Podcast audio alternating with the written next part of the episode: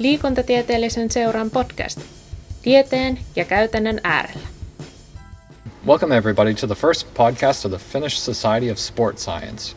Future episodes will be held in Finnish, but this time we're making it in English. My name's Tyler Prinkey, and with me are co founder and chief sports scientist at Renaissance Periodization, Dr. Mike Israetel, and science scientist, author, and coach James Krieger from Weightology. Welcome. It's it's great to have you both here. Yeah, thanks for having us. Thanks for having us. It's a pleasure. Great. Well, we're very happy to have you guys here and very appreciative that you're taking the time to, to chat with us. Um, during this podcast, we'd like to talk about some basic principles of training and recovery. Um, but before we do that, um, I want to hear a little bit about what you're currently working on. So, Mike, I hear that you're in the process of writing a new book. Um, Yeah, yeah. Scientific Principles of Hypertrophy. Of Training. hypertrophy training. So we have a we have a book out a couple years ago called uh, "Scientific Principles of Strength Training," and it was fairly successful in communicating just general principles. And it doesn't tell you how to write programs, but it teaches you the principles, and so that you can write programs potentially if you understand them. And though uh, a lot of people were asking about muscle growth, and I was asked to write the book uh, a bunch, and asked to write it over the last several years. I couldn't because I didn't know enough yet to actually have a principled approach to hypertrophy training that was inclusive enough to be was confident in. But now, thanks to in part to uh, James Krieger over here and others like him, the summarizing of the literature has become so extensive now that we're really starting to get a pretty good picture of what hypertrophy training should probably look like, at least in a general sense, and enough to derive principles from it and then recommend them. So I'm about a third of the way through that book, and myself and my co-authors, Dr. James Hoffmann and Jared Feather, were uh, we plugging along. Hopefully, that's out in, in about a year, so it'll be a good book, I think. Right. Um, so, so you're telling me maybe part of it's going to be based on some recent um, articles that have been published by by Krieger and Schoenfeld. Absolutely, yeah, yeah. In, in large part, pu- uh, based on a lot of stuff these guys have been putting out over the years. So Great, great. Um, and how's your training right now? You said you're dieting. I'm dieting currently to try to get leaner. So my training is good, but uh, it's just tough. Food is starting to look incrementally more delicious, uh, which is annoying. Uh, traveling while dieting is really, really tough because everything's you know, high level of stress and everything's in your face. All kinds of delicious foods are around the world. When I'm at home, I can re- reduce my food environment to just what I need to eat, and then the cravings aren't really that bad. But it's okay. It's just a couple days, and I'll be back home and no friends in short short order. So You actually look like a hamburger to him right now. yeah. I, I was under the impression he was a hamburger the entire time. I'm going to distance myself a little bit. Um, and James, you, as we previously mentioned, you um, have recently published an article with uh, Brad J. Schoenfeld on hypertro- hypertrophy training volumes. Uh, could you tell us a little bit about this? Briefly describe what you guys did. Yeah, so we did a study. Um, it, it's interesting uh, if you look at all the scientific studies on hypertrophy training and volume, and, and in this case, I'm defining volume as the number of sets you do, basically. So um, there weren't, there wasn't a lot of research exploring like what the upper limits are, like how how much. Where where do, where where does it become too much volume? Like too many? When are you doing too many sets? And um, and I actually had made the suggestion to Brad a while back because there was a uh, one study by these authors named uh, Radaelli and colleagues. Um, they had done a study on untrained subjects. These were uh, actually like Brazilian Navy personnel or something like that. So they were confined to an aircraft carrier. So it was actually very well controlled because they couldn't go anywhere. And they did this volume study where they uh, did one, three, or five sets per exercise, uh, whole body workouts three days per week. And so if you calculate it out as far as sets per muscle group in terms of weekly sets, um, I think triceps were upwards of 45 sets per week. Uh, um, biceps, I think, were around 30. Um, you know, and That so sounds pretty high. Yeah, um, and but they found a, a graded dose response. So the the subjects that did more volume got bigger, um, and noticeably so. Actually, if you look at the charts, it was you know, but these were untrained subjects. So I had brought up with Brad. I was like, you know, yeah, we should try to rep. We should replicate that paper, replicate that study with trained subjects. So you know, Brad got the grant money, um, carried out the experiment. I ran the stats on it and stuff, and we actually found very similar results to Radaelli.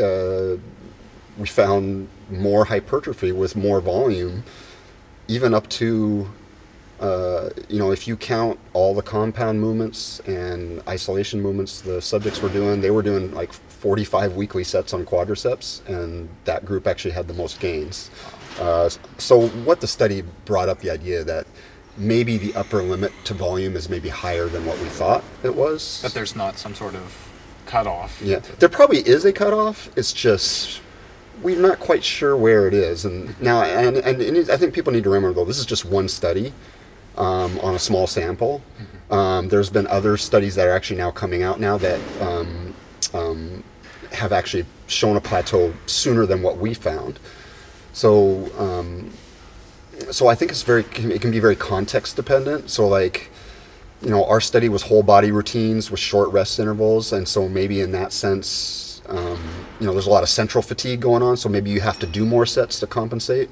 But some of these studies that have shown a plateau at lo- at um, lower volumes, um, they did split routines, longer rest intervals. So so there's other training variables that kind of play a role there. It's it's not like there, there's no one set answer. You know. I'm excited to talk about this in greater depth uh, here in a minute. Yeah. Um, but let's change subjects a little bit. You also have your own review. Yes. Um, how is that? Yeah, so I have a research review that uh, um, I release content once a month, and I'll I do a number of things. I'll do video research reviews, so I'll cover like a, a recent study that I think is um, very meaningful to people in the industry. You know, the, the, results have have a lot of application, so I'll do like a video review. Um, I'll also review older studies because you know um, studies aren't like it's not like milk; it doesn't have an expiration date. Uh, unfortunately, you know, because sometimes you get people who are like, "Ooh, this study is ten years old; it's no good anymore." Like, no, no, it's still fine unless you know, unless we got better techniques or something. Um, so I'll review older research, and then I have like more expansive, I would call them uh, evidence-based guides, where I kind of synthesize all the literature together. I even have one on volume; it's like fifteen thousand words long. but um, but yeah, so um, that's to pretty much what I do with the research review. So. Um, so before we delve a little bit deeper into to your article, um, maybe it's helpful if we describe some of these principles. So volume and hypertrophy, um, they have a large impact on, on what your article discusses. Could you describe the basics of what, what it means by talking about volume and what it means to talk about hypertrophy training? Yeah, so a lot of times when people talk about volume, there's like different definitions you find. Um, so I would say, in the context of this discussion, in terms of hypertrophy, we're just talking about really the number of hard sets you do. You know, number of sets you're doing that are, you know, where you're getting near failure or to failure. Um, I, I, think that's a pretty good definition of volume for our purposes, at least. Uh, um, so, so yeah, I think that's that's that's kind of what we mean by training volume when we're talking about hypertrophy. Mm-hmm. Um, and I'd also like to talk a little bit about adaptation and recovery. So, Mike, if you could explain a little bit how those relate to each other and how they're affected by hypertrophy training. Sure. Well, so uh, anytime you train, you cause essentially two things to occur. One is a a stimulus is propagated that will hypothetically cause you to grow more muscle or get stronger or whatever. And for hypertrophy training, it's grow more muscle. And uh, in addition, the mechanical work and the displacement and the energy cost and the damage and so on and so forth also generates fatigue. And um, if you continuously train as hard as possible, you'll get a very good measure of stimulus and probably plenty of muscle growth. But your fatigue usually uh, hangs around a bit longer and will start to accumulate over multiple workouts. And eventually, after several weeks, you'll be so fatigued that your ability to train hard enough to present an overload to your musculature is going to be compromised at the very least. It may not be the worst of your problems because, at a biochemical level, fatigue directly interferes with hypertrophy. Fatigue upregulates uh, certain catabolic factors like AMPK, and that directly inhibits mTOR activity. So, if you're fatigued enough, you just don't grow muscle much anymore.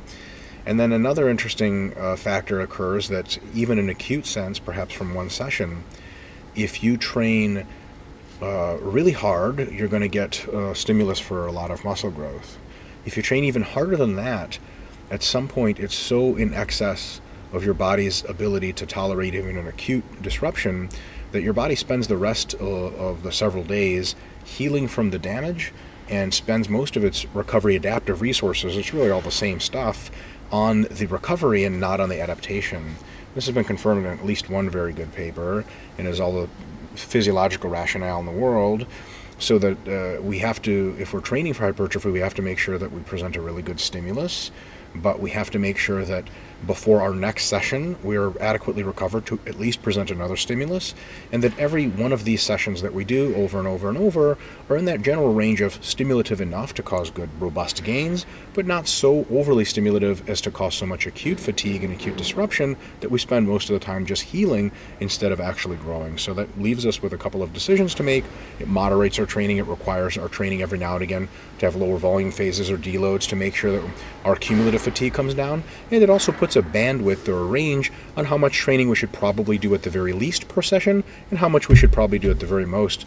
And I think um, James Krieger is probably the ranking expert on what that range is between least and most, and certainly he spent a lot of time giving some thought about what the most is you can do per session until you start causing so much muscle damage and other things that you're probably just costing yourself hypertrophy, or at the very least putting a plateau and essentially doing complete waste of time sets after you've reached enough sets to get maximum stimulus. So when, when we talk about that article in greater detail, that will have more to do then with um, maximal recovery volume, correct? Or is that which which article are you referencing? Um, to the Schoenfeld and Krieger article. They they've got a couple. Which is the the the, well, vol- the big volume there, there, was our study, and then then the, in my review, I kind of talked about that paper in context of other papers. So, mm-hmm. uh, in my opinion, at least right now, based on so I kind of keep an updated meta-analysis in my uh, and for people listening who don't know what a meta-analysis is, it's where you just take a bunch of studies and put them all together, put the data all together, and kind of see what the trend is among all these studies. So, so I kind of keep an updated one. So every time a new study comes out, I update it, and um, and so it kind of gets to what Mike's point. There seems to be a certain threshold um, in, a, in any one training session where the volume can start to get too high, where you're starting to do too much and becomes wasted sets or even counterproductive.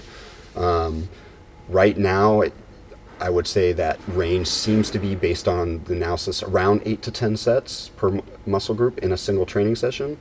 Now that's going to vary from one person to the next. Some people could be a little bit more, some people could be a little bit less, um, but that's kind of the average. It mm-hmm. seems like, um, and uh, so some of these guys that do you know these bro splits where they'll do 20 sets per muscle group and you know hit one body part a week and do 20 sets it's actually probably not the best way to train. In fact it may actually be a very detrimental way to train and you're not going to get quite as good of gains doing that versus splitting your volume up into two or three times over the week but less sets per session. So um how how is the study that you conducted applicable to the average Joe that goes to the gym, um, based on the amount of volume that they they could expect I, to? I, I, think the applicability more is so. One of the things that we also did find, which um, this actually didn't uh, make it into the final paper, but I, I know Brad's preparing another uh, manuscript out of it. So one analysis we did was we looked at responders and non-responders, so or high responders and low responders. So high responders are people that got a lot of muscle gain out of the training stimulus, and low responders were people that didn't get much gain at all. And what we found is there were more high responders in the higher volume groups, which suggests that um, I think even just for the average Joe, if you're struggling to put on muscle, then one of your first steps to try to actually start to add muscle is probably bump your volume up. Try bump, you know, you know, unless you're already at some ridiculously high volume but you know your average Joe isn't going to be at that those high volumes. So it's like okay, if you're not getting anywhere, try bumping your volume up, and that might stimulate some new uh, growth. So. Right. Um, how how does this research contradict maybe past notions on on volume? Has there been bro science on you need to do this amount, or has there always been this sort of if you get more than 20 sets during your week, then you're you're wasting your time. What? Yeah. Well, the I like to use the term notion. Exactly what that is. It's sort of an assertion without evidence or an attempt to provide any.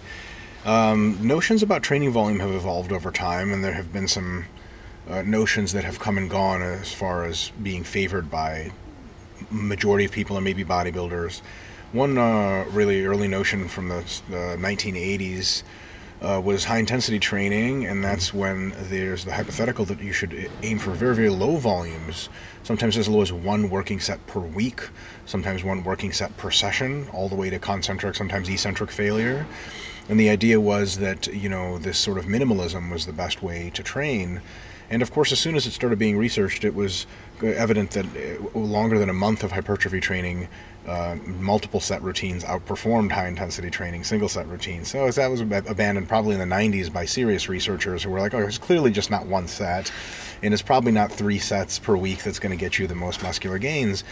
And then it sort of evolved uh, up until uh, very recently, another Brad Schoenfeld paper, and I'm, I'm, not sure if you were on that one, James, the up to the 10 sets plus. Yeah, that group. was the meta-analysis. There you go. Yep. yep. So that that uh, paper was a, a, basically a comprehensive literature review and meta-analysis on all the volume studies that had been done to date, and there have been quite a few since then. But what it basically showed is that if you do fewer than so between zero and five sets per week, you get a good degree of robust hypertrophy. Five to nine sets per week, you get notably more and then 10 plus sets per week because it's, you know, and how many plus was dependent on the study in question, but it was even more, right? So it was kind of one of those things where with that review, really we start to become confident concluding, that look, if you're doing, if you're serious and you're well trained, you're doing less than five sets per week per muscle group, you're probably under training. And not definitely because there are some individual responses based on how hard you train, degree of compound movement.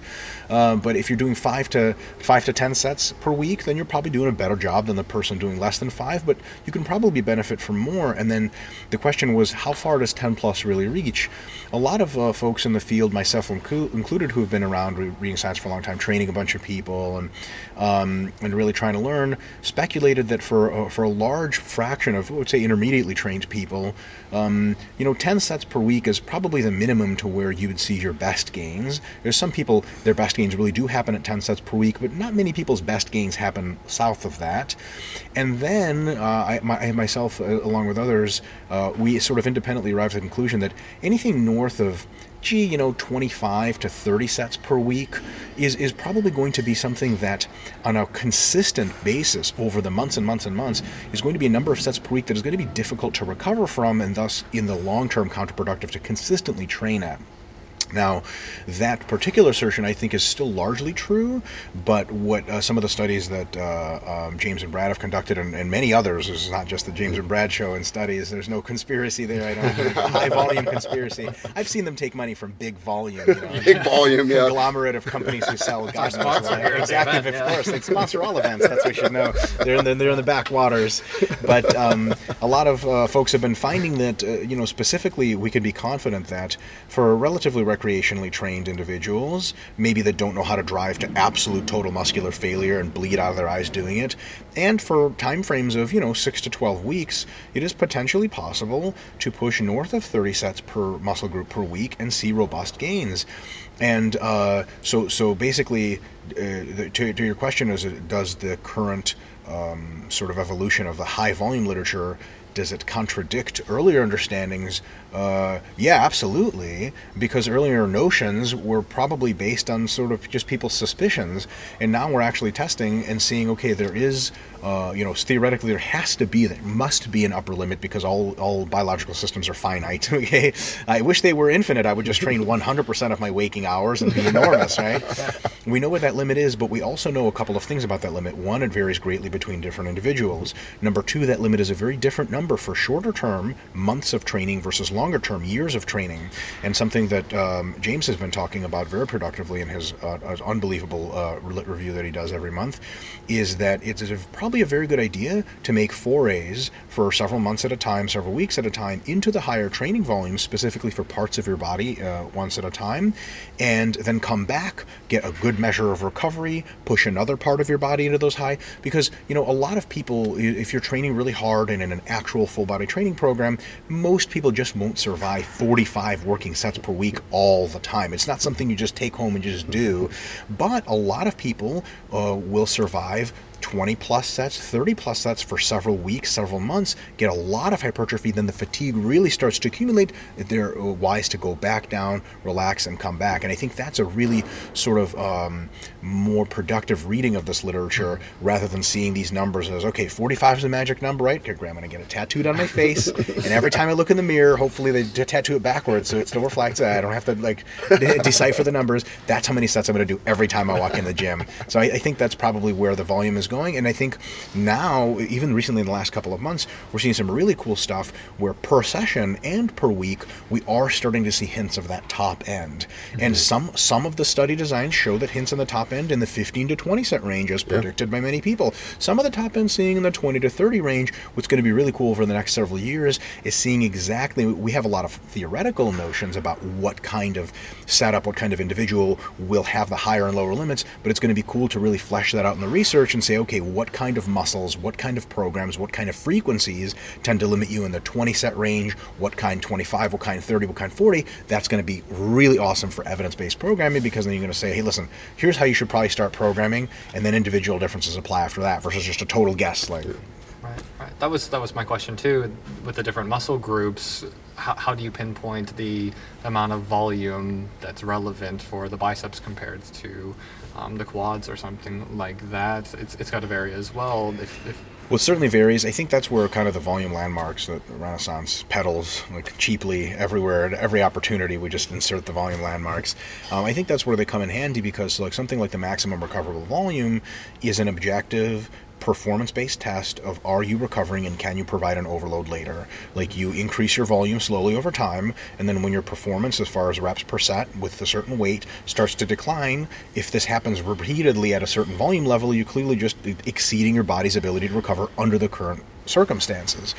So when people ask, you know, how much volume can my biceps handle, I reflect the question back at them. Why don't you start at a bicep volume you know is well within your recovery abilities? And if you don't know what that is, just cut your current volume in half and start from there. And then, as James has been doing in his own training recently, you start to titrate a little bit more volume in as your recovery demonstrates itself to be extent. It, it occurs. Okay, I'm recovered. I'm not super sore. I'm performing at a high mm. level. I add a couple sets a week. I add a couple sets a week. After a while, you're going to reach plateaus that you seem to hit over and over, and that's roughly your maximum recovered volume. And now you can answer that question for yourself because we could do all the general recommendations in the world. But when someone says, hey, what about biceps versus quads? Another good question is, but what about my quads versus your quads? Well, I have no idea. You know, maybe some maybe some people can survive 40 sets of quads a week. Maybe I can only survive 10. So the real evidence-based approach, I think, is to start at the lower end values and to slowly move up in your own way to the higher end values and see where those limits are for yourself. Because you can try a super high volume program if you want. It might not go well for you if you uh, you know you happen to be on the on the other end of that. Although one thing I wanted to touch on that James mentioned earlier is uh, I just want to touch on how profound of a revelation this is, is that understanding that hard gainers seem to be more often than not individuals who have been underdosed with volume versus overdosed. This is like a certain level of morbid hilarity to it because for about 30 years, people have been saying the reason you're not growing, no matter who you are, is you're under recovering it's an it's an idea that may have validity and in many cases does but it seems like you know you see like a regular guy goes to college plays video games eats normal food does his biceps eight sets a week isn't growing and someone's like you're not recovering. Like i don't know. He's not at war or like not getting less sleep than he needs. Food is ad libitum. So you think okay maybe he's just not doing enough and it turns out that's probably more often the case. Now are, are james krieger and i going to sit here and tell you like you know like we love to give people the advice like, hey, if you're not growing, you should train more. No, we're not masochists or sadists, yeah. but it just if that's the truth, then that's yeah. that's just how it goes. Yeah. And for the final question, actually, I want to switch topics uh, completely. As I said earlier, we're, we're, hoping to reach out to some personal trainers and coaches. Um, so, what would what would you suggest? What would you advise to those seeking to become good contemporary personal trainers. Um, we're moving towards evidence-based personal training nowadays. It's becoming a very, very big thing. Um, yeah, how do they use that to their advantage? What's what's a step for people seeking to become? I, think I think one key thing with evidence-based is that um, just something to keep in mind that um, it's all about just guidelines. Like in when it comes to the science of training, people. Um, it's not an exact science, you know. It's, it's like we will never know. You know what? Every person needs to do ten sets per week. That that's the magic number. There is no magic number. Like it, there, there's too much variance between people, and so I think peop, uh, trainers should understand that, you know, anything that comes out of the research really is just is to help you develop a framework from which you then start to individualize your prescription for various people. You know, it's just a general guideline, and, and I think people, I think sometimes they want too specific of answers from from research when really in the field of training because there's so many different ways you can structure a training program. You can't, we as scientists can't study all the different ways. It's more just using those as guidelines. I think so. Yeah, that's probably the best advice. Research is only to form guidelines, and only is, you know, it's a very charitable way of saying it. it's really awesome to have guidelines. And then if you can combine those guidelines with a principles based approach. So, so, for example, guidelines. People tend to have their most productive training in the 10 to 30 set per week volume range. Yeah. Guideline. Principle uh, you should do two principles. Uh, you should do enough volume that which minimally gets you muscle growth, and not so much volume. Principle number two that exceeds your consistent ability to recover, and thus does not cause robust gains. So now we have the bottom end as as a guideline, the top end as a guideline. We have the bottom end as a principle and the top end as a principle, and then you have some tools to move around in that range, f- find your clients' minimum effective volumes, find their maximum recovery volumes, so that if they ask you, hey, am, am I training the right amount? If you have found their minimum effective volume robustly, and you have found their maximum recovery volume, you can confidently say yes. And then it's really cool because if they're looking for tricks and like, okay, but how do we really go to the next level as far as growth? Well, gee, you know, there are none, right? It's almost like you know you have the brake on your car you have the gas pedal. If someone like a alien sits down with you in your car and he's like how do i make the car go? Like we step on the gas. Like what about faster? Like we just step on the gas for longer. Like what about if it gets to 120 miles an hour? And you're like well, it just doesn't go any faster than that. But if you didn't know that you know how would you guide the alien in driving the car? Be like how do i go? You're like i don't know. The car is a real complex mysterious thing. So guidelines are great principles are great and after that it's up to the personal trainer i think to interact with their client to take i don't want to say measurements is a bit exotic of a term but to uh, track their progress, see how they respond to various volume guidelines, and then go from there. Right. Well, I'd like to thank you very much once more for taking the time to, to speak with me just now. Um, you've, you've given lots of, of great tips, and I'm sure there's a takeaway point for everyone out there that's listening. Um, once, as mentioned previously, um, I'm sitting with Dr. Mike Israetel, who's the co-founder and chief sports scientist at Renaissance Periodization, and James Krieger, who's the founder of Weightology. Um, could you guys tell us how we can read more and and, and find you on social media? Um, yeah, just my website, weightology.net, and uh, all my social media accounts are on there so people can, you know, follow me there. And I have articles and other stuff on the site. So, Great. Yeah, Instagram, RPDRMIKE, and then uh, Facebook, Mike Israetel, the public accounts. You can follow me. It's mostly half naked pictures of me. and then if you want serious input, then um, uh, RP Strength on Instagram or RenaissancePeriodization.com, uh, where actual knowledge occurs instead of just selfies. And in the meantime, uh, everyone out there listening, please check out the Finnish Society of Sports Sciences website. It's lts.fi for more current information in the field of sports science. Thank you all for listening. Liikuntatieteellinen seura. Liikunnan tiedeviestintää vuodesta 1933. Lisätietoa seurasta ja tuoreinta tietoa liikuntatieteestä osoitteesta lts.fi.